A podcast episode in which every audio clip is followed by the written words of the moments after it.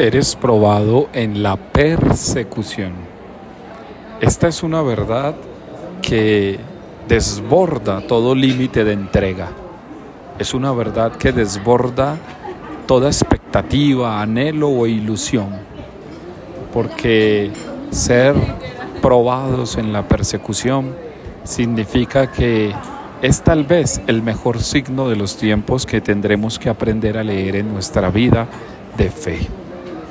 Hoy cada uno de nosotros entonces está llamado a ser signo de fe en la persecución, signo de amor en la persecución, signo de paz en la persecución, signo de esperanza en la persecución, signo de oración en la persecución.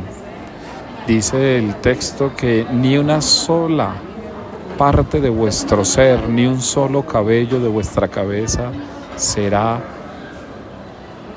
falto de entrega y de amor.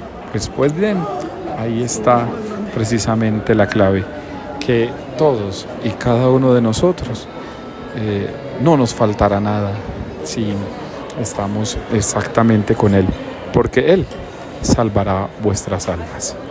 Levántate para que seas signo de Dios en la persecución y que en esa persecución descubras el amor infinito, amoroso, eterno y radiante de Dios.